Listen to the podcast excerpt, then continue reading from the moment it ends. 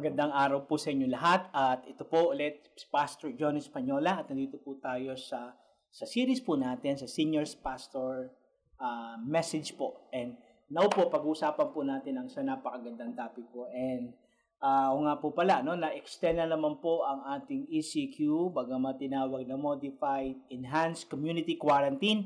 Pero tayo po sa NCR kasama po ng ibang probinsya ito na-extend na naman tayo. And ako po No, talagang alam ko karamihan sa atin so excited na po na alam mo yun na magkaroon ng pagkakataon na makapagtrabaho na ulit, makalabas, makapamasyal. Pero sabi nga po ng WHO, uh, ah, the virus will stay with us. Nako po. So talaga po medyo matatagalan pa ho tayo dito and nako po siguro marami ho sa atin na nagtatanong na ngayon, di ba? Paano na? Ano nang gagawin natin? Bakit ba bakit ba nagkaroon ng ganitong klaseng pandemic, no? Bakit ba ang tagal-tagal mawala nito, no? Siguro yung iba ho sa atin para nagtatanong na ho sa Diyos, no? Na pinabayaan na ba kami ng Diyos? No? Di parang yung iba naman talagang bakit ang dami-daming inamamatay na nako po papunta na po tayo. I think uh, lumagpas na po tayo sa 300,000 po na namamatay po sa buong mundo po. No? And pag iniisip mo, nako Lord, ba't ganoon? Ang, ang dami nang namamatay at Lord, buong mundo at ang naaapektuhan nito, di ba? Parang nagtatanong na tayo, kailan matatapos to, di ba? Paano kung wala pa ring vaccine? Paano kung wala pa ring gamot? E di, ang tagal-tagal natin magko-community quarantine o talagang hindi na yata mawawala sa atin itong virus na ito.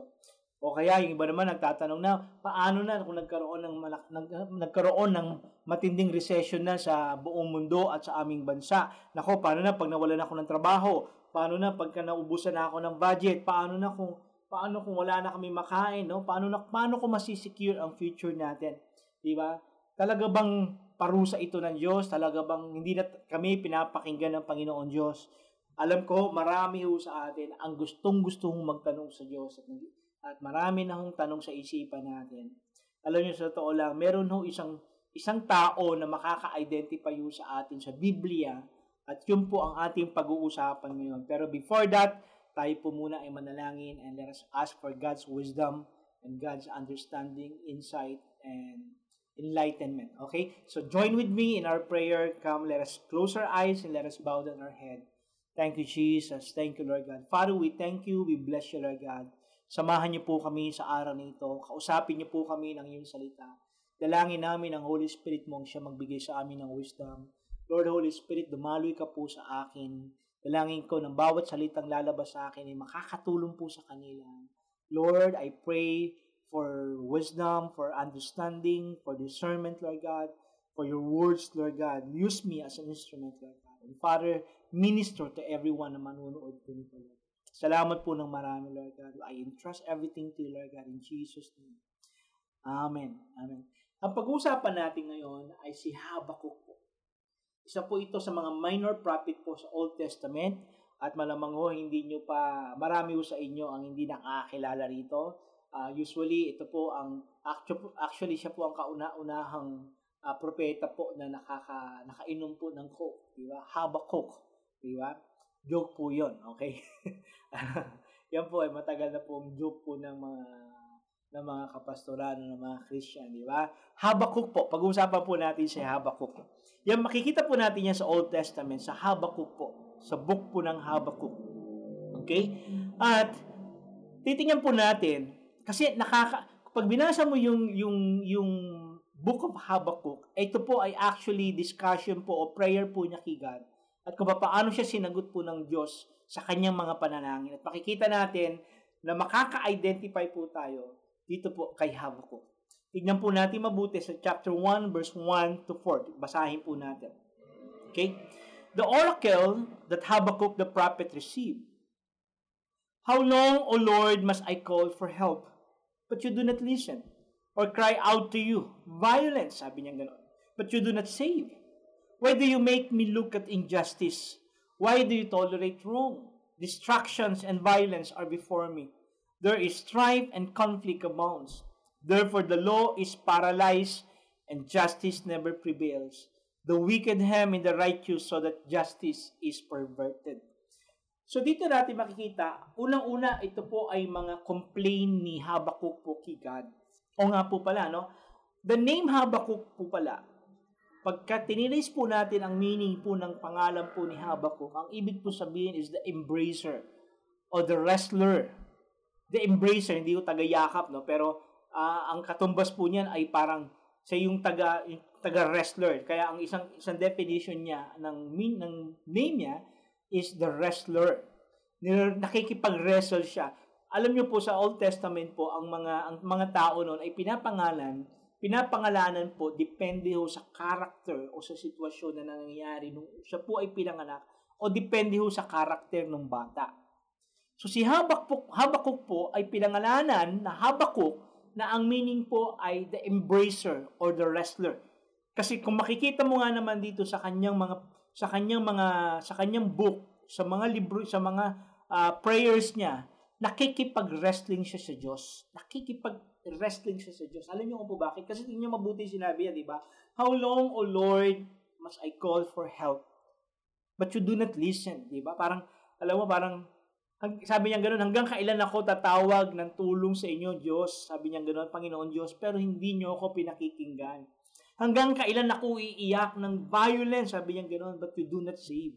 Di ba? Ito yung sabi niya, di ba? Parang, kasi at during his time, matindi po ang injustice, matindi po ang violence na nangyayari sa panahon nila, tinotolerate ng mga ng mga law ng mga officers at ng mga rulers at ng kings po ang pang-aabuso po sa mga tao. Tapos yung mga sundalo po ay nangaabuso. Tapos yung mga tao nangaabuso ng widow. May nagkakaroon ng patayan pero hindi nagkakaroon ng injustice. Di ba? Sabi nga, but you do not save. Why do you why do you make me look at injustice? Bakit mo hinahayaang makita ko ang injustice to? Di ba? Parang, parang tayo, di ba? Parang, ilang beses na ba tayo nakakapanood ng mga pinapatay na parang wala lang, di ba? Parang, parang ang buhay ng tao ay parang napakababa na na pinapatay, binabaril, sinasaksak lang no sa padahilan sa kaunting pera, 'di ba? O kaya lang dahil sa drugs, o kaya dahil ninakawan lang ng 200, 500, 'di ba? Parang alam mo 'yon, pag tiningnan natin, parang parang tayo rin ito, 'di ba? Parang tin natin ang ating bansa, Lord, bakit ganoon? Napaka napakarami ng injustice sa bansa natin. Napakarami po ng oppression na nangyayari sa bansa natin. At Lord, parang kahit Christian kami, nagpi-pray kami, pero parang walang nangyayari. 'Di ba? Parang katulad din ngayon na parang, 'di ba parang Lord, uh, medyo matagal na to, ang dami na, lagi na ho kami nagpi-pray, pero bakit hindi pa ho natitigil itong pandemic nito? And parang tatagal pa lalo ito, di ba? Parang, Lord, hanggang kailan kami magpi-pray? Ito yung, ito yung complaint ni Habakuk. Lord, hanggang kailan? Hanggang, hanggang kailan ko makikita ang kasamaan? Hanggang kailan ko makikita ang injustice? Hanggang kailan mo ko sasagutin, Panginoon? Kailan mo ko sasagutin? Sabi niya nga, destruction and violence are before me. Di ba? There is strife and conflicts around me. Ang dami nag-aaway, di ba? Pambihira ngayon, di ba, nag-aaway. Makikita natin ang injustice, yung mga hindi dapat mabigyan ng ayuda, nabibigyan. Pero yung mga dapat talaga na naghihirap, sila yung sila yung talagang hindi nabibigyan. Kaya yung isang lolo, di ba, ay naghumirintado, naghurumintado na dahil hindi mo nabigyan ng, ng ayuda. At pag nakita natin yun, di ba, nakakasama ng loob kasi, di ba, parang, bakit gano'n, di ba? Parang, bakit ganito ang mga ang kapwa ko? Dapat, di ba parang dapat tayo mga Pilipino ay maawain, matulungin sa ating sariling kapwa, pero parang ang dami-dami pa rin nang aabuso. Ang dami-dami pa rin nang o-oppress ng tao. Ang dami-dami pa rin gumagawa ng kasamaan. Kaya nga sabi sa verse 4, sabi yung ganon, Therefore, sabi yung ganon, the law is paralyzed. Baliwala ang batas. Baliwala ang law. And justice never prevails. Sabi niya ganon the wicked hem in the righteous so that justice is perverted. So, sabi ni, lumalabas, sinasabi ni Habakuk dito, Lord, ang tagal ko na nagpipray. Ang tagal ko nang umiiyak sa iyo.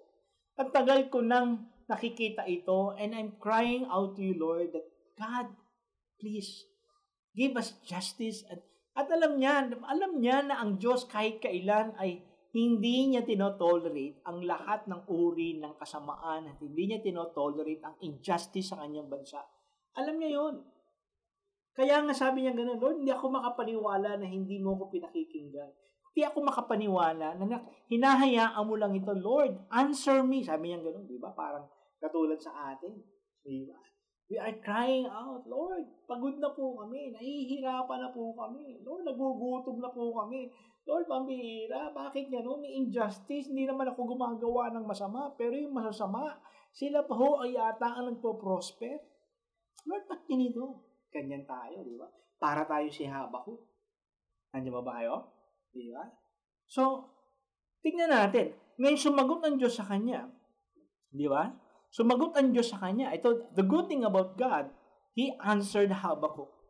Sinagot po siya ng Diyos. At tingnan po natin yung sagot ng Diyos. Sa verse 5, sabi niya ganun. And look at the nations and watch, sabi niya ganun ni God. And be utterly amazed. For I am going to do something in your days that you would not believe. Even if you were told. Tandaan po natin, ang sumagot po rito, ang, ang sasalita na po rito sa verse 5, ay si God na po. And eh, o nga pala, no? Habakkuk is a prophet. Propeta po siya. That means God uh, God can God is speaking to him, nakikipag-usap ang Diyos sa kanya, kaya po siya naging prophet because ito pong pagkakataon nito, sinagot siya ng Diyos sa kanyang panalangin. At ito po nga ang sabi niya gano'n. Look at the nations and watch and be utterly amazed. Ma-amaze ka. Di ba? Sabi gano'n. Siguro kung ikaw yung kung ikaw yung taong nakarinig ng yun, tingnan mo ang mga bansa at ma-amaze ka. Diba? Uy, good news to, di ba? Parang, para maganda ang balita. Pero hindi natin mabuti sinabi ng Diyos.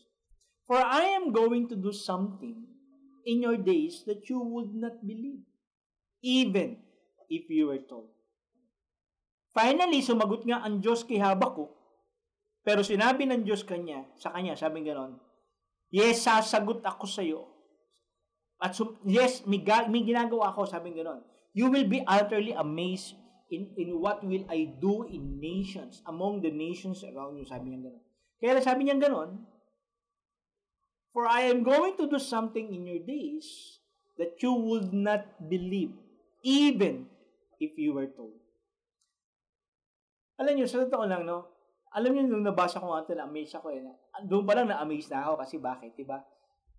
Pag inisip mo pala, minsan hindi sumasagot ang Diyos sa panalangin natin.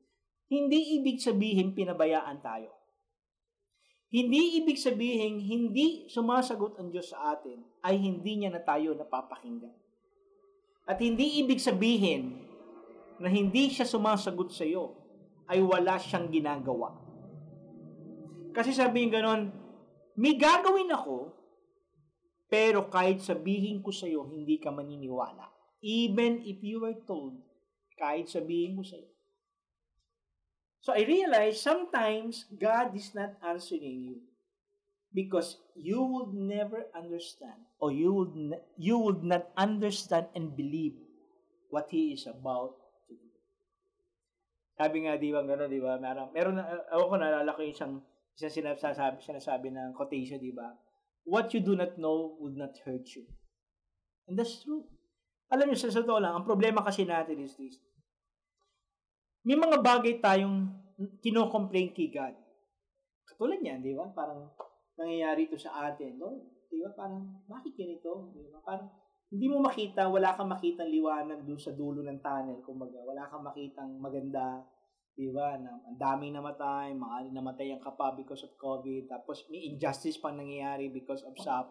So, totoo lang, yung SAP na yan, uh, maganda sana yan, pero inilabas ang tunay na ugali ng Pilipino. Di ba? Marami ho sa atin talagang, di ba?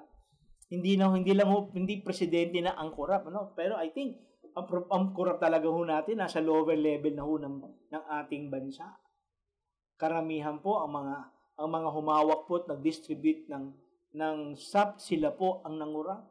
At yung mga ordinaryo tao po, nakamag-anak ng, ng chairman, tapos yung mga ordinaryo Pilipino nakakuha, pero ang ginamit, pinangsugal, pinangbenta ng sabu, di ba? Pinang pinang riban.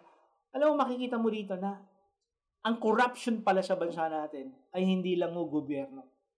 Nasa level na ho ng nasa level ho ng ng, ng, ng mga kababayan na. Pasensya na po, pero that is reality. Yung isang bagay na yan ang iniiyak na ho natin ng matagal na ho. Reklamo tayo ng reklamo, di ba? Injustice, injustice, di ba? Palang justice sa bansa natin, corrupt ang gobyerno natin, pero in reality, corrupt po pala talaga ang mga karamihan ho sa atin, corrupt na. Kung sinasabi lahat, pero, di ba?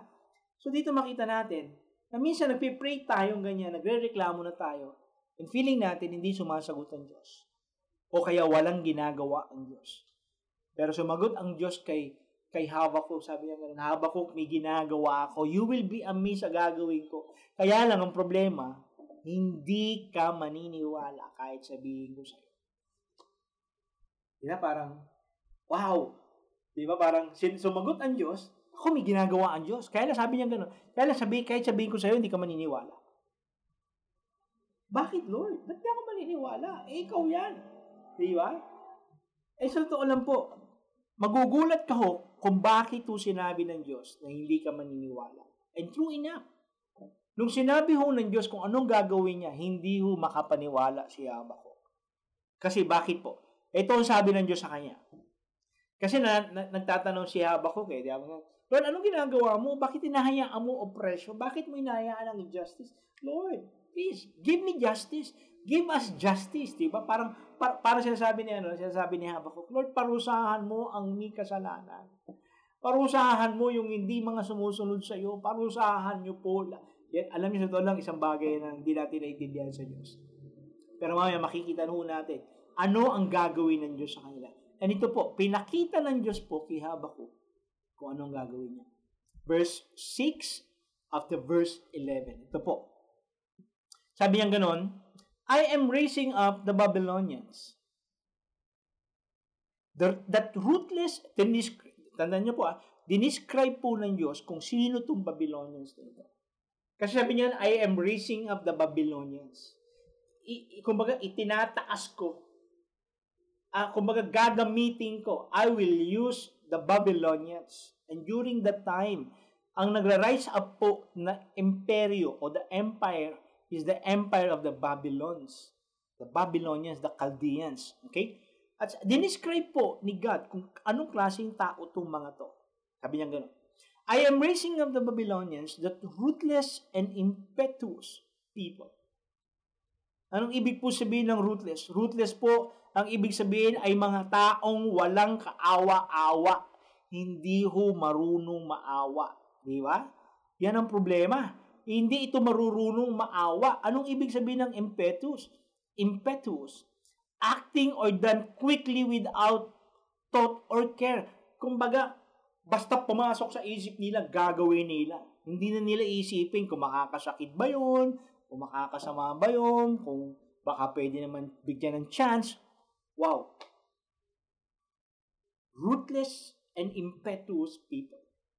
Sabing ganun, itong mga Chaldeans na ito, and, and take note ha, si God ho ang nagsasalita dito. Si God po ang nagsasalita. Sabi ni God, I am raising up the Babylonians, the truthless and impetuous people, mga taong walang awa at mga taong masasama na kung ano ang gagawin nila, hindi na nila iisipin kung makakabuti o makakasama yon, wala hong awa. Actually, dinescribe po ng, ng Bible po at dinescribe din po ng history kung gaano po katindi kasama itong mga itong mga Chaldeans po nito, itong mga Babylonians nito. Kahit daw buntis, patay na, kumbaga nasa, napatay na nila yung buntis, pero gagawin po nila, they will rip open the the tummy, di ba? Yung belly ng babae, yung tiyan ng babae, pati yung bata na nasa loob, papatayin pa rin. Alam mo yung sisiguraduhin nilang patay. Grabe po sila. Ganyan ho yung mga tao ng Babylonians. Ito po ang mga mga sundalo, ganitong klase ng mga sundalo. Sabi niya ganoon, who, who sweep across the whole earth to seize dwelling places not their own. Pupunta sila sa iba't ibang lugar at mga bansa at kukunin nila yung bansa na hindi sa kanila. They are feared and dreaded people. They are a law to themselves and promote their own honor. Their horses are, are swifter than leopards, faster than wolves at dusk. Their cavalry gallops headlong. Their horsemen A horsemen come up from afar. They fly like a vulture swooping to devour. They all come bent on violence. Tumating sila. Wala sila. Mga violente ho talaga sila. Alam mo yun, tipong mga, tipong ano, hindi naaawa. Di ba? Hindi sila mga boksingero na pagka tumumba na tapos na, ano, talagang, talagang patay kung patay, papatayin nila yung kalaban nila. Their hordes advance like a desert wind and gather prisoners like sand. They deride kings and scoff at rulers. Di ba? They laugh at all fortified cities. They build earthen crumbs and capture them. Then they sweep past like the wind and go on. Guilty men whose own strength is their God. Ang kanilang Diyos daw ay yung lakas nila. Ito raw ang nire-raise up ng Diyos. The Babylonians is being raised up by God. Imagine that, di ba? Sinagot ng Diyos ang panalangin. At, at, at, take note ha. Sinagot ng Diyos ang panalangin. Kasi nananalangin, tandaan natin, nananalangin o si Hawa ko ng ano, ng Lord, give us justice. Lord, parusahan mo itong mga taong masasama na ito. Parusahan mo itong mga walang kwentang tao, mga corrupt at mga rebellious na tao. Sumagot ang Diyos ngayon, yes, sumasagot ako. Sasagot, sinasagot ko na panalangin mo. And hindi ka mag- magugulat ka sa gagawin ko. Kaya lang, hindi ka makakapaniwala. Di ba? Alam mo, sometimes mga ganyan, di ba? Parang, kasi pag tingnan mo nga naman, di ba? Lord, ba't ang bihira? Ba, yun ang sagot actually ni Habakuk. Tingnan natin, ha? basahin natin pa para mapakita natin. So, verse 12, verse 17, sumagot ngayon si Habakuk. Kasi narinig niya eh. Ito na. Sabi ni God sa kanya, Habakuk, may ginagawa ako. Huwag kang, huwag ka nang mag-complain kasi sinasagot ko na panalangin mo. Kaya lang, ang problema, hindi ka makakapaniwala sa gagawin ko. And true enough, dinescribe ng Diyos kung ano ang gagawin ng Babylonians. Ha? Tandaan ninyo, ng Babylonians. Hindi ng Diyos mismo, ng Babylonians. Itong Babylonians nito, nire-raise up ko. Masasama itong taong ito. Walang kwenta, ruthless, mga walang awa, mga impetuous, mga mga ano to, mga ano tawag dito? Mga basugulero to. Wala tong kung ano na lang, kung ano yung isip nilang gagawin, kahit anong kasamaan ng isipin nila, gagawin na lang nila basta-basta. Ganyan sila. Kaya naman, sumagot ngayon si Habakuk. Nagulat siya. Sabi niya, verse 12, hanggang verse 17. Ito ngayon sagot ni Habakuk sa kanya. Oh Lord, Oh Lord, Are you not from everlasting? My God, my Holy One, sabi niya We will not die, O Lord. You have appointed them to execute judgment. Lord, sinasabi niya, si, yung Babylonians, you have appointed them to execute judgment. So, in a sense, nak- nakita agad ni, ni Habakuk, okay, I'm crying, sabi, sabi ganun ni Habakuk, Lord, I'm crying out for injustice. I'm crying out violence and I'm crying out to you that you will give us justice. And true enough, sumagot ka nga sa panalangin ka, Lord, kaya lang, ito ang problema ko. Sabi niya ganun, you have appointed these Babylonians to execute judgment. Sabi ganun ni, God, ni, ni Habakuk kay God, O rock, you have ordained them to punish. You have ordained them to punish inordain mo sila para magparusa. O, lumalabas ngayon, unang-una, kailangan natin makita to. So, nire-raise, nire-raise up ni God itong Babylonians, the Chaldeans, itong ruthless at impetuous ng mga sundalo at mga tao, to execute judgment ni God. Sabi nga, you have ordained them to punish. Sila ang gagamitin ng Diyos para parusahan lahat ng bansa, actually hindi lang po Israel yan. Pag binasa rin mo po ang Isaiah, ang gagamitin po, ang ginamit po ng Diyos para bigyan at parusahan po at disiplinahin ang, lah, ang lahat ng bansa ay ito pong Chaldeans or the Babylonians. Kaya sabi naman ni ano, kaya sabi ni Habakuk, sabi niya kay God dito, Your eyes are too pure to look on evil. You cannot tolerate wrong. Why then do you tolerate the treacherous? Why are you silent while the wicked swallow up those more righteous than themselves? Than themselves. You have made men like fish in the sea, like sea creatures that have no ruler. The wicked foe pulls all of them out in the hooks. He catches them in his net, he gathers them up in his dragnet, and so he rejoices and is glad. Therefore he sacrifices to his net and burns incense to his dragnet. For by his net he lives in luxury and enjoys the choicest food. Is he to keep on emptying his net, destroying nations without mercy? Ito na, sabi ni ano, di ba? Lord, manghira. Lord, manan ka. Tingnan nyo. May, kumbaga, ipaparaphrase po natin yung sabi ni Habakkuk, Lord, you are holy, manal ka po, Panginoon. You are righteous.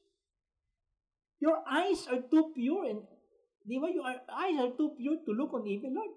Alam ko, hindi mo kayang tumingin sa masasama. At hindi mo kayang tingnan ang paggawa ng, makasa- ng kasalanan. Lord, your eyes are too pure to look on evil. At Lord, you cannot tolerate wrong. Why then you tolerate the treacherous? And true enough, hindi ho makapaniwala si Habak. Kasi nga naman, sinasabi niya rin dito, eh Lord, mas righteous pa kami dyan mas righteous pa kami dito sa wicked na bansa ng Babylonia. But bakit sila gagamitin mo? Di ba? Bakit sila ang gagamitin mo? Lord, eh tutusin, mas mabuti pa. Sila dapat ang parusahan kasi masama ho sila. Mas masama ho sila sa amin. Dapat sila ho unang parusahan. Ito lang, hindi ho maintindihan ni, ni Habakuk. Kasi nga naman, bakit nga naman ito na nga, masama nga sila, totoo. Di ba? Matindi ang corruption, matindi ang injustice sa bansa nila. Pero Lord, para gamitin mo pa ang mas masama para parusahan kami na mas matuwid naman kahit papaano kaysa doon. Kumbaga, pero ang issue rito, mas makasalanan, mas makasalanan sila kaysa sa amin. Tapos sila ang gagamitin mo, tapos sila magpo-prosper, sila pa aangat, sila pa gaganda ang buhay. Hindi, hindi niya matanggap. Hindi niya matanggap. Bakit itong mas masama sa kanila. Sila pa ang magiging empire. Kasi, sabi nga I will raise up the Babylonians. That means, magiging imperyo to, magiging makapangyarihan ng gusto to. And true enough, kita natin ng history. The Babylonians, the, the Babylons becomes the, the world empire during that time under Nebuchadnezzar.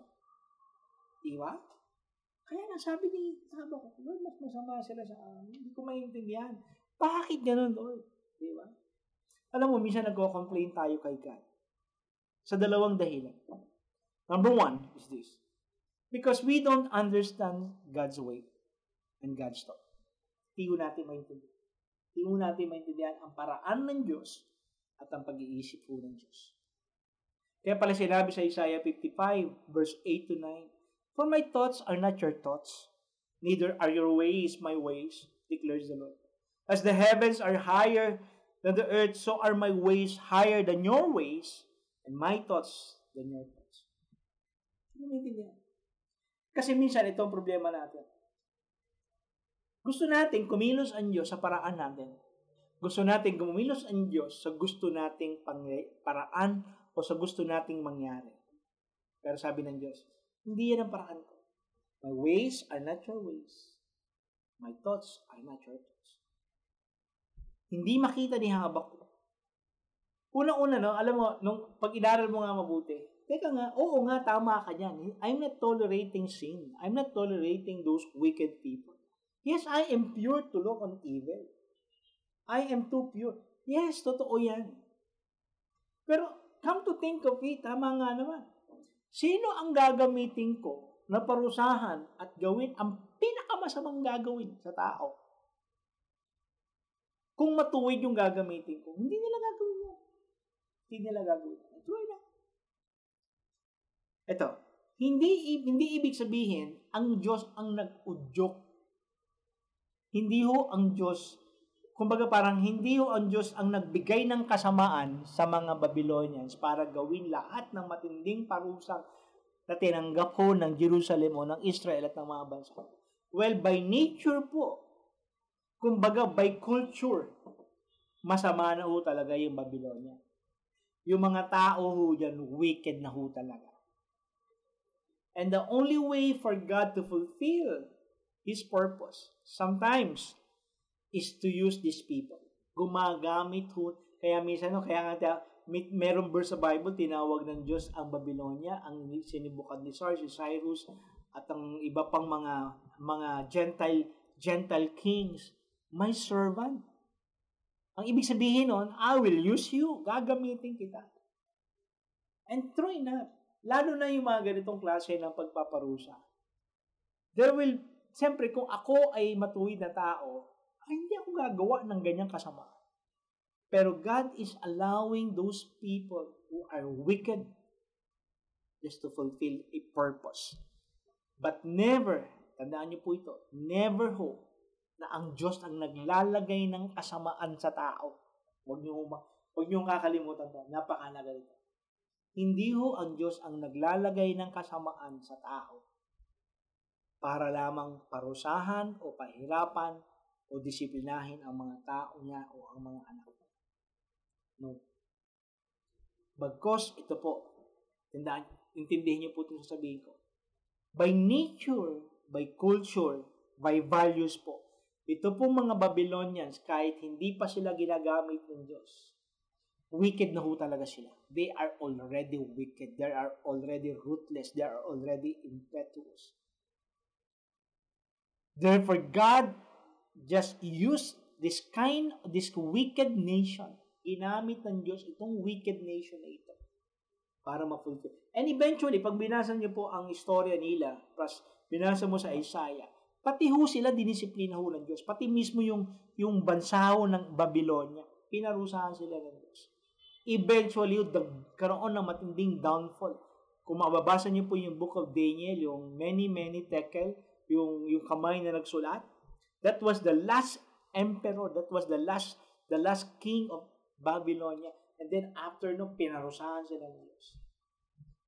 So remember, minsan nagko-complain tayo, akala natin walang ginagawa ang Diyos. O kaya naman, akala natin uh, pinabayaan na tayo ng Diyos. Kasi minsan baka hindi mo lang maintindihan. Ngayon, minsan kahit, ipa, kahit sabihin niya sa iyo, hindi mo rin maintindihan. Tandaan natin, kaya nga sabi ng Bible, For my thoughts are not your thoughts. Sabi ni God. As the heavens, sabi niya ganun, as the heavens are higher than the earth. Ibig sabihin, hindi, hindi tayo level eh. Huwag mo ipilit Kumbaga yung pangunawa mo, hindi mo mauunawaan. Kasi iba ang level ng pangunawa mo sa pangunawa ng Diyos. Ibang mag-isip ng paraan ng Diyos, iba sa paraan mo. Kaya, kaya minsan, hindi mo mag-gets kung bakit nangyayari sa isang bagay. Bakit hindi mo samang nangyari sa akin? Bakit, bakit, bakit ako pa namatayan? Bakit, bakit anak ko pa ang na-rape? Bakit kami pa ang nasunugan? Bakit? Bakit ganun? Bakit ganyan? Bakit silang hindi kapitbahay ko? You know, sila, sila ang masama ako. Di ba? Kasi nagko-question tayo ng ganyan. And true, na pala niya minsan, hindi natin mag-gets yan. Ay, nakaka-down, di ba? Katulad ni, ni Habakuk, talagang he was crying out, Lord, hanggang kailan mo kami hindi sasagutin? Kailan mo kami sasagutin sa panalangin namin? And nakaka-depression. But that doesn't mean na walang ginagawa ang Diyos.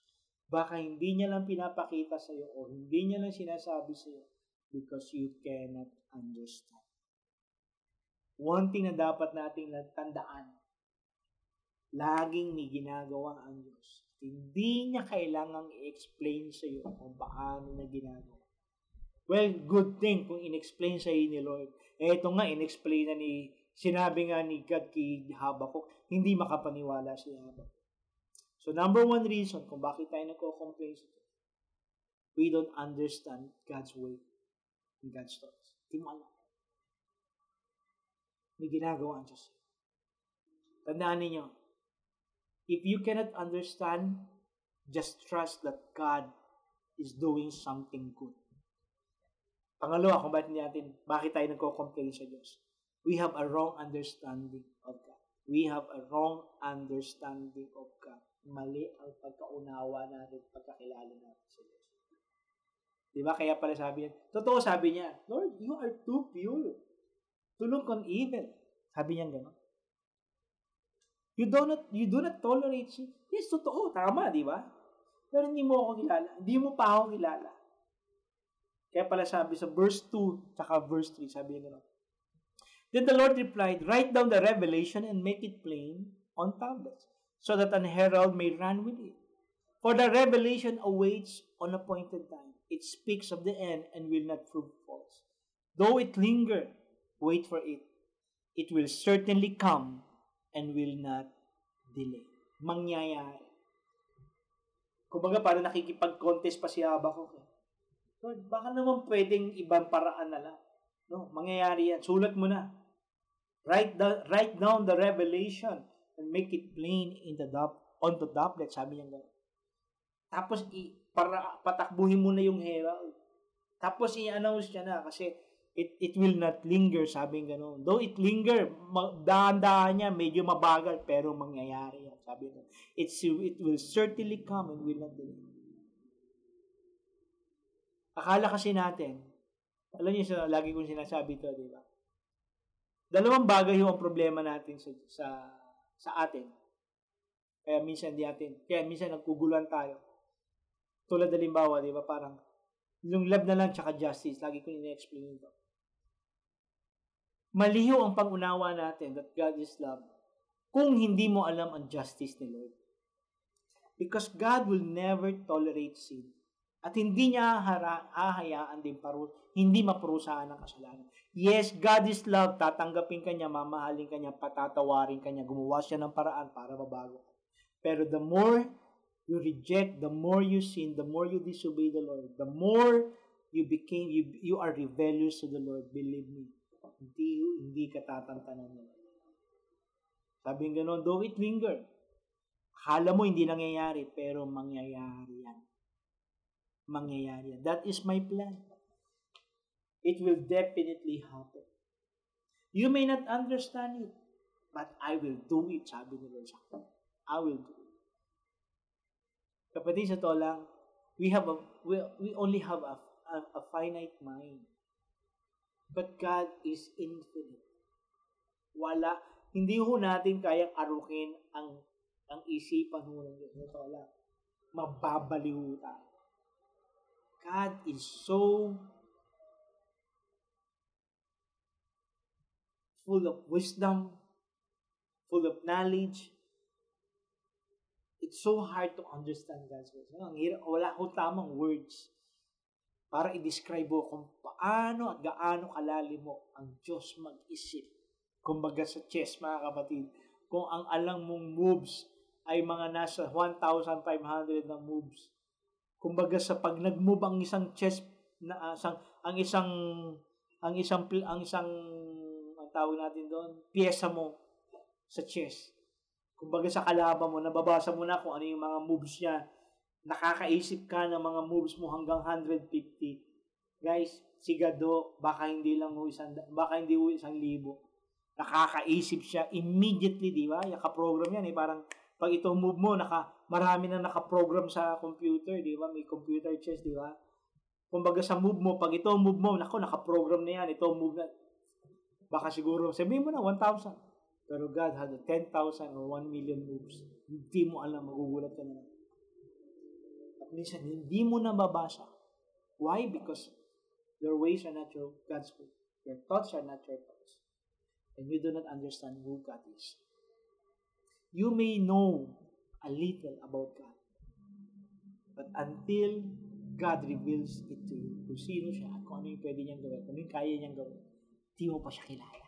I'm not saying hindi mo makikilala ang Diyos, but I am saying we have only a limited mind to really comprehend who God is. How wise, how high, how depth, how deep, and how wide, how high, the knowledge and the wisdom of God. Sabi nga ng Bible, our wisdom is just foolishness. Is the foolishness of God. Sabi sa 1 Corinthians. Tandaan natin, ulitin ko. Our wisdom daw, the wisdom of men, lahat, pag sama-samahin mo na yung talino natin, is the foolishness of God. Kumbaga yung sobrang talino na, lahat ng katalino na ng tao, sabi ng Diyos, yung pa lang ang kamangmangan ng Diyos. Wow, tindi. So guys, ito sabi ngayon niya, Sabi ganun ni sabi ganun ngayon ni, ni God kay ano kay Habakkuk. Ito ang ganda ng verse. Ito yung gusto kong i-share sa inyo. Habakkuk chapter 2 verse 4. Sabi ganun, yes, di mo maintindihan to. Sabi ganun kay ni God kay Habakkuk. Di mo maintindihan to. Hindi mo mako-comprehend to. Kasi parang parang bakit ako gagamit ng isang napakasamang bansa para parusahan kayo na mas matuwid pa kaysa sa kanila. Di mo maintindihan kung bakit haalaw ko to. Di mo maintindihan. Di mo rin maintindihan kung bakit bakit ko papayagan itong mga sasamang taong ito na i-eradicate kayo at remnant na lang ang matitira. Hindi mo maintindihan ito. Habakuk, and I don't need to explain. Sabi niya ganun. I don't need to explain. Ito sabi niya, verse 4. See, he is puffed up. His desires are not upright. He was talking about the Babylonians or the king of the Babylon. But sabi niya ganun kay Habakuk. But the righteous but the righteous will live by his faith. Gusto kong sabihin yun. But the righteous will live by his faith. Wow. Habakuk, hindi mo magets to. I-explain ko man sa'yo, hindi mo magigets. Yes, masama sila. Yes, wicked sila. Yes, ruthless sila. But one thing I want you to do, Habakuk, Tandaan mo to. My righteous will live by his faith. Ang anak ko at ang taong matuwid ay lalakad sa kanyang pananampalataya. Mamumuhay sa kanyang pananampalataya. But the righteous will live by his faith. Wow. That means, mga kapatid, if you cannot understand what God is doing, He wants us to live by faith if you if you if everything seems to be in chaos he wants you to live by faith kung lahat nagugulo di mo na maintindihan he wants you to live by faith if you are afraid of what could happen in the future he wants you to live by faith he wants you to live by faith may mga bagay na hindi natin kayang intindihan. May mga bagay na hindi natin kayang maunawaan. May mga bagay na hindi ma-explain ng Diyos sa atin, hindi dahil sa hindi niya kaya, pero hindi natin kayang intindihin. May mga bagay na gulong-gulo tayo, may mga bagay na nakak natatakot tayo, pero sabi ni God, my righteous one will live by His faith. Siguro ang question ngayon is this, paano ba ako mabubuhay How can I live by faith? Tatlong bagay ho. Three important truth. How to live by faith. Three important truth. How to live by faith. One. I want you to understand this. God is in charge of everything. God is in charge of everything. Siya ho ang may control. Siya ho ang in charge, hindi ho ang Babylonian king, hindi ho ang pandemic, hindi ho si Duterte, hindi ho ang sino mang tao. Wala ho. Sa totoo lang, di ba, sabi nga ni, ni ano, sabi nga ni, sa US po, nagkaagulo sila ngayon. Tinanggal na ho si Dr. Fauci as uh, Minister of Health health po sa US kung ako nagkakamali. Dahil nag, mag, nagkakatalo sila ng opinion ni President Trump. Sabi ni Fauci, sabi niya gano'n, uh, kung magre-reopen tayo, if we will reopen, we are expecting a lot of death. Sabi niya gano'n.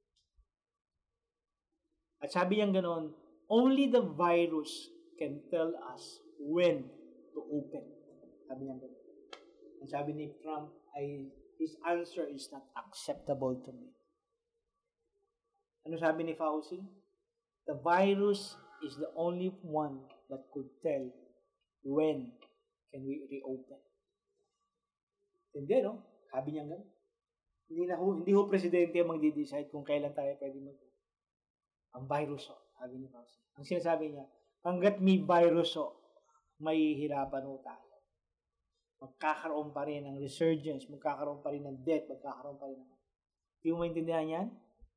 I want you to take, I want you to take note of this. God is in charge kahit virus pa yan. God is in control. Kaya nung una, hindi maintindihan ni Habakkuk yun. eh. Lord, bakit ganun? Sama, bakit sila gagawin? Hindi ka ma-comprehend. Huwag kang mag-alala. Ito sinasabi ni God kay. Huwag kang mag-alala. I am in control. I am in charge. Kaya naman pagdating po kay Daniel, sa Book of Daniel, di ba?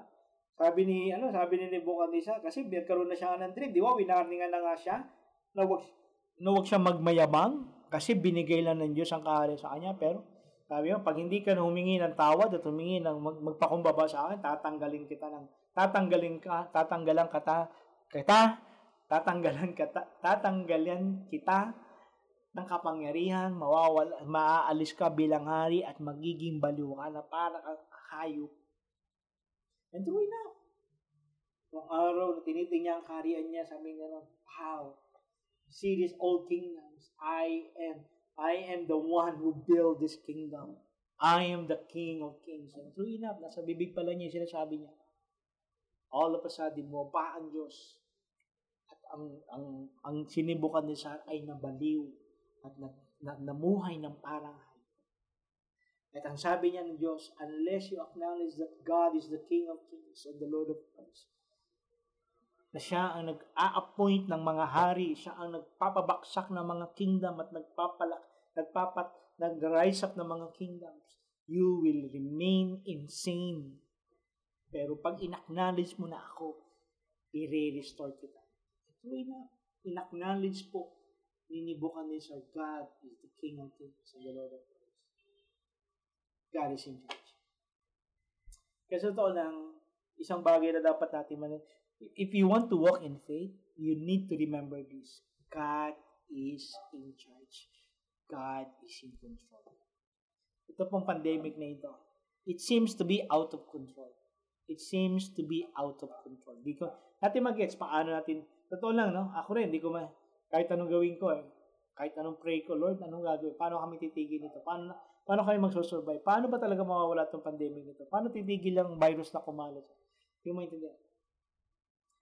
Pero nag-worry ba tayo? Dapat ba tayo mag-worry? No.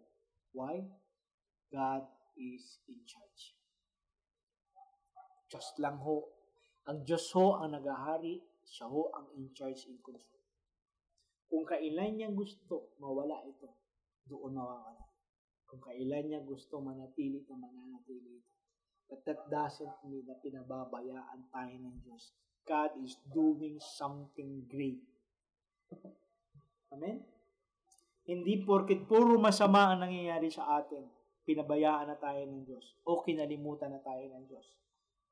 Tandaan natin, never nagplano ang Diyos na ikasasama natin.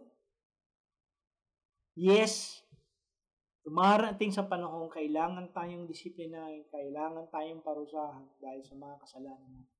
Pero kahit yung parusa at kahit na disiplina niya, ay magdadala ho sa atin, sa kabutihan natin.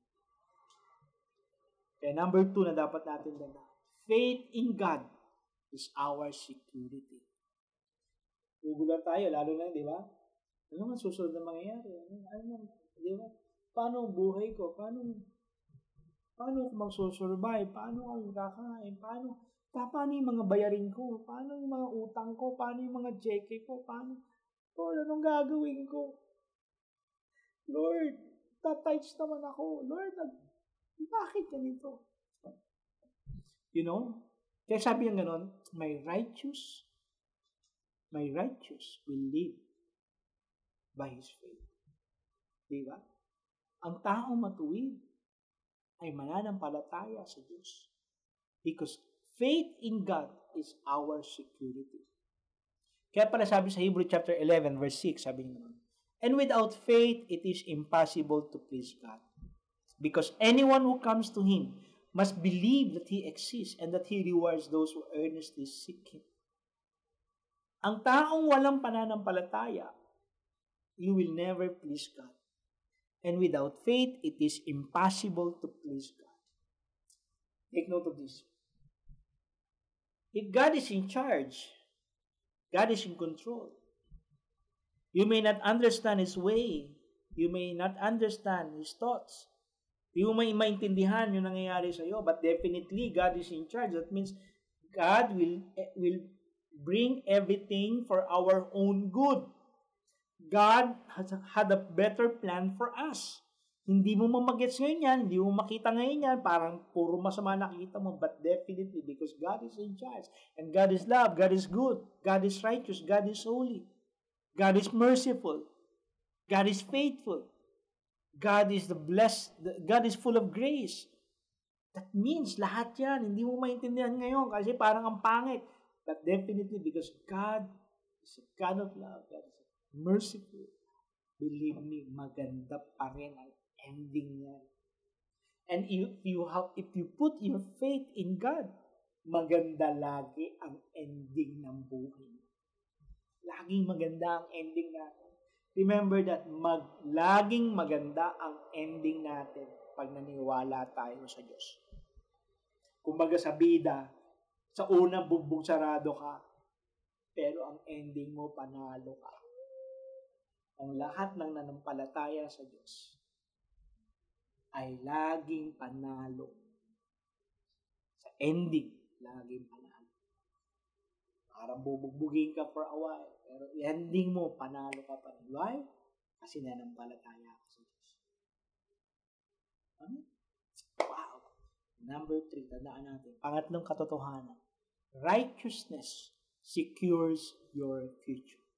Righteousness secures your future. Kaya pala siya nabing gano'n, My righteous one will live by his faith. The righteous will live by his faith. Hindi niya sinabing, everyone will live by faith.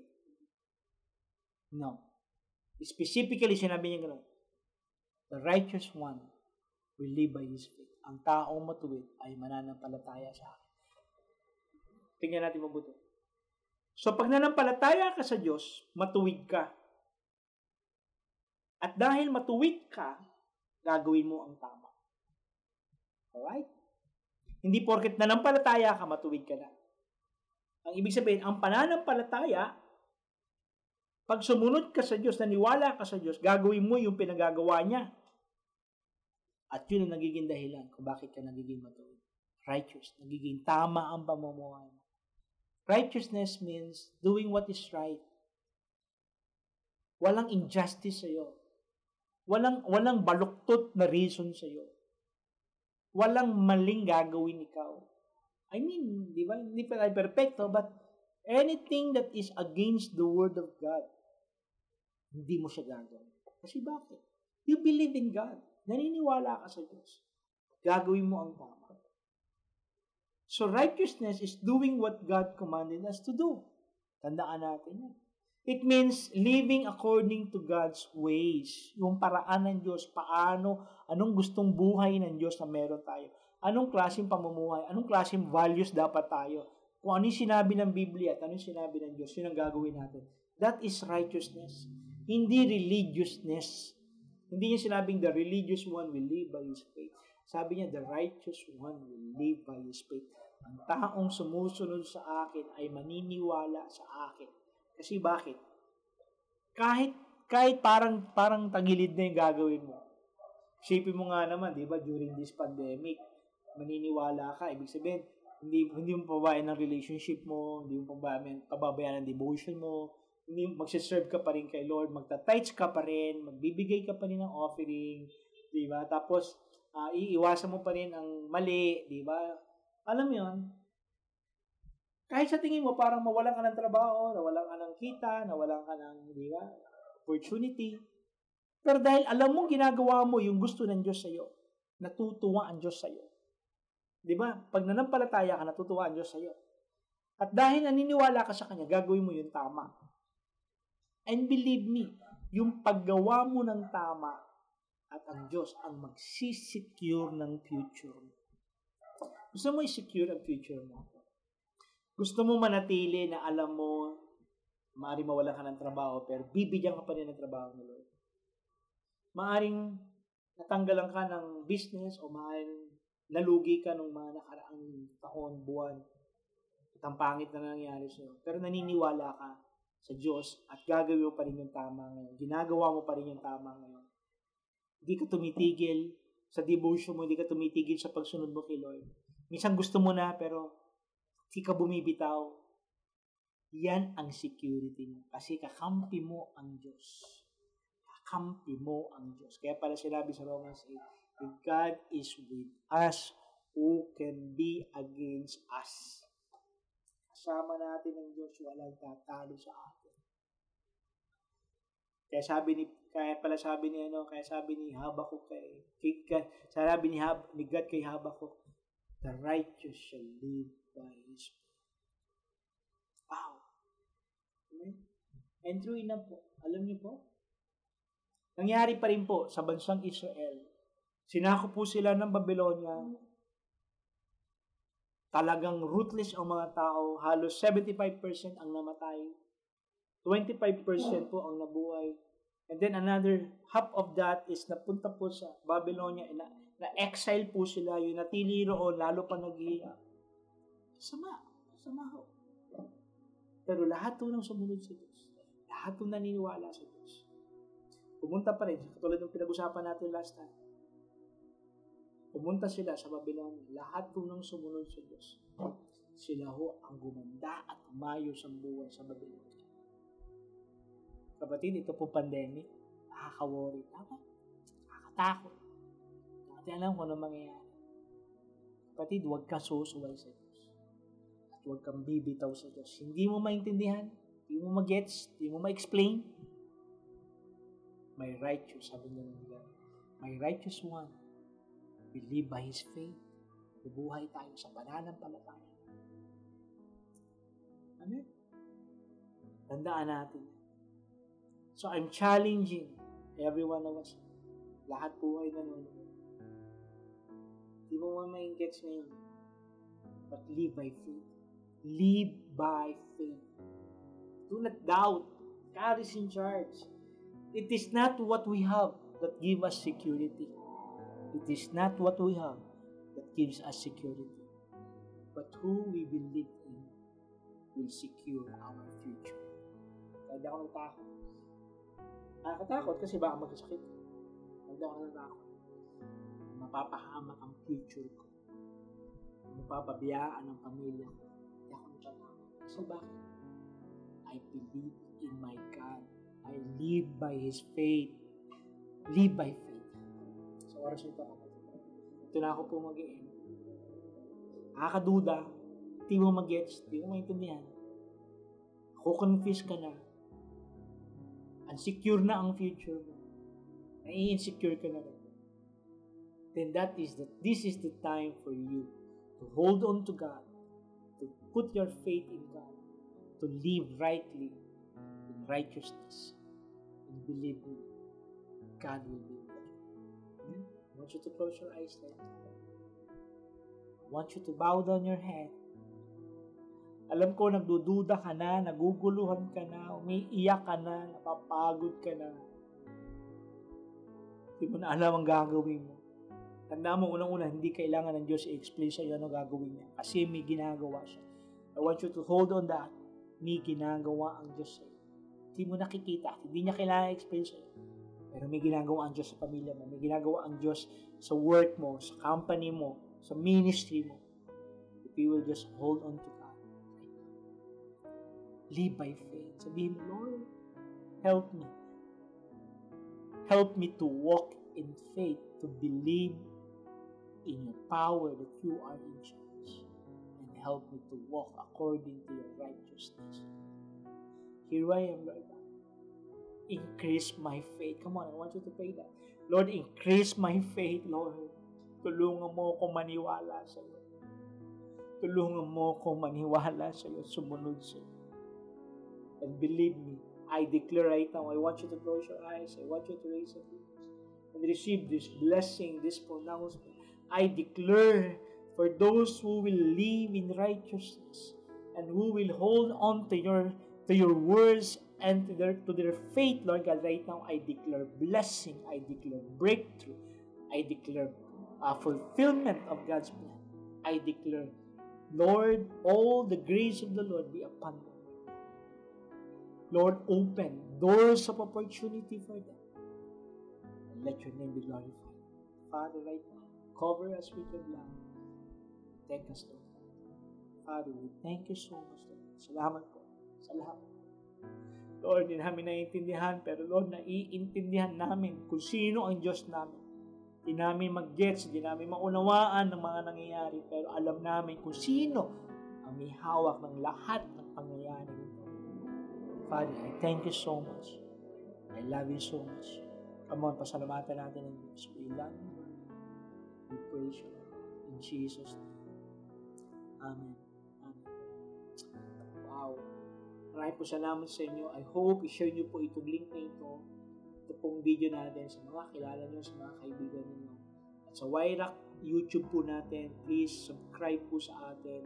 I-click nyo po yung, uh, yung bell po on yung notification so that you will know kung ano po mga na-upload na po natin mga video. Huwag po kayong aalis. Meron pa po mag-share sa atin word of encouragement sa oras natin. So God bless you. Thank you sa napakagandang message ng Lord sa atin through our senior pastor. Na-bless po ba kayo? Ngayon naman po, no, pag-usapan natin kung paano tayo ma-bless financially. Okay? Alam niyo po ba noong unang panahon, merong isang nakilalang widow. At ito pong widow to, kilala siya sa tawag na The Widow at Zerapat. Siya po ay nakilala sa kanyang faith dahil sa kanyang generosity. So siya ay isang napakahirap na balo na umarap sa isang napakatinding taggutom So, pero dahil sa kanyang pagpapakita ng kanyang all-out giving, ay pambira. Bilyas ng Lord etong widow to. Makikita po natin yung story na yan sa 1 Kings 17 verses 10 to 16. Alam niyo po, nung panahon na si Elijah, a man of God, ay humingi ng kapiranggot na tubig at uh, at uh, tinapay dito sa widow na to, eh samantalang etong widow na to, kung konti na nga lang yung meron siya, isang dakot na nga lang ng harina eh.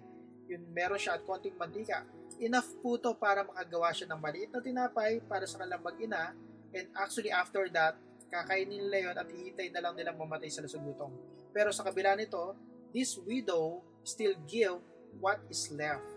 So and because of the widow's generosity, she experienced overflow of blessings. Wow, gusto mo ba yon? So her supply doesn't run out. God multiplied the flour and oil Tuwing kukuha siya ng mantika at saka ng harina doon sa kanyang lalagyan, sa kanyang banga, pambira, hindi maubos-ubos, parang magic. Diba? Unlimited ang supply. So kung nagpaka-practical siya at sasabihin niya, eh sa amin nga, kulang pa to, ba't pa kita bibigyan? Eh malamang nakakain nga sila, pero last na nila yon. So, at, but because this man of God, this uh, poor widow gave, but because this poor widow prioritize niya si God by giving, she gave to God first. Okay? So ginawa niya, ito ay uh, siya ay uh, nagbigay sa pamagitan nito ay binlas ng Panginoon. Ibinigay niya yung kahuli-huli ang pagkain niya para doon sa propeta ng Diyos. God never expects us to give more from us than He can provide. So, hindi humingi po si Elijah ng sobrang daming pagkain, no? Ang hiningi niya lang kapiranggot. Okay? Kapiranggot na tinapay lamang So dahil alam ng Diyos, yun lamang yung meron siya. Okay? Same with us, mga kapatid. God will not ask us to give 1 million kung hindi niya tayo binigyan ng millions. Ang hinihingi niya lang sa atin ay kung ano ang meron tayo. And He will just ask for a portion of what He has provided from us. Ang tanong lang, ano ang meron ka ngayon na pwede mong maibigay sa Diyos? Again, hindi niya hiningi yung wala sa iyo, kundi kung ano lang ang meron sa iyo na ibinigay niya. So, kung kumikita ka halimbawa ng below minimum, start to be generous on that. So, this widow trusted God even with the little she had left.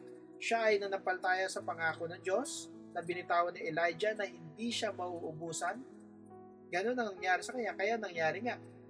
Tayo kaya, Did we trust God kapag dumadating ang ating mga pets sa depeligro?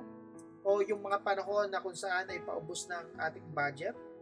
Doon kasi masusukat yung ating pananampalataya sa Diyos. So hindi hadlang yung kahirapan po, no? Para po tayo ay maging generous. Ang hadlang sa atin ay yung ating lack of faith and trust doon sa may kakayanang mag-sustain sa atin at mag-provide ng ating mga pangangailangan. At sino yon? Si God. Alam niyo po, maraming tao hindi, hindi nagbibigay dahil wala daw sila. Pero ang tanong, Hindi ba talaga sila nagbibigay dahil wala sila? Or walang wala sila dahil hindi sila nagbibigay at hindi sila binabless ng Lord? Do we have faith and trust with God? E- express that faith and trust through generosity. Okay? So, pero paano nga ba tayo magbibigay? Para sa mas mabilis at convenient pagbibigay po, no? Sa mga BPI account holders ay pwede po tayo magbigay through bank deposit. Pwede rin tayo mag-online banking. Pwede ka mag-open ng iyong application sa iyong cellphone. I-click nyo lang po yung fund transfer to third-party account at ilagay nyo po yung ating mga bank details sa Wyrak. Ito po ang mga bank details natin sa screen.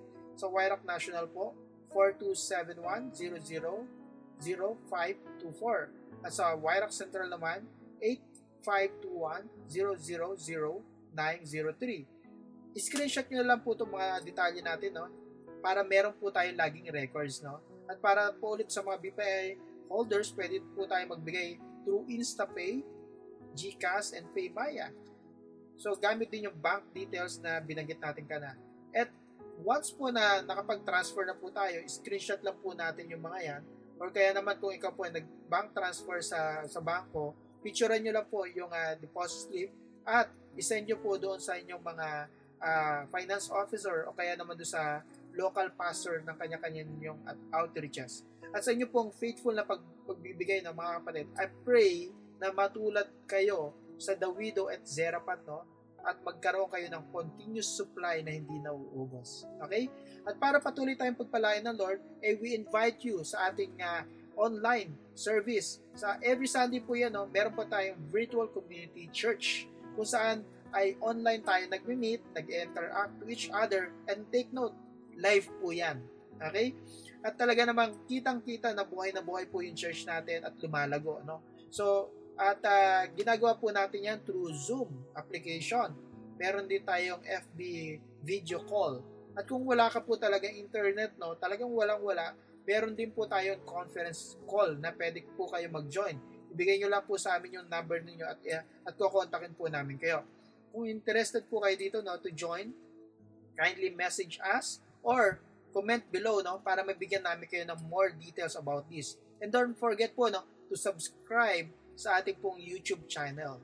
At paklik na rin po yung bell button para lagi po namin kayo ma-notify kapag meron po tayong mga bagong videos. And also, no, follow nyo po sa Facebook yung Wire Christian Assembly.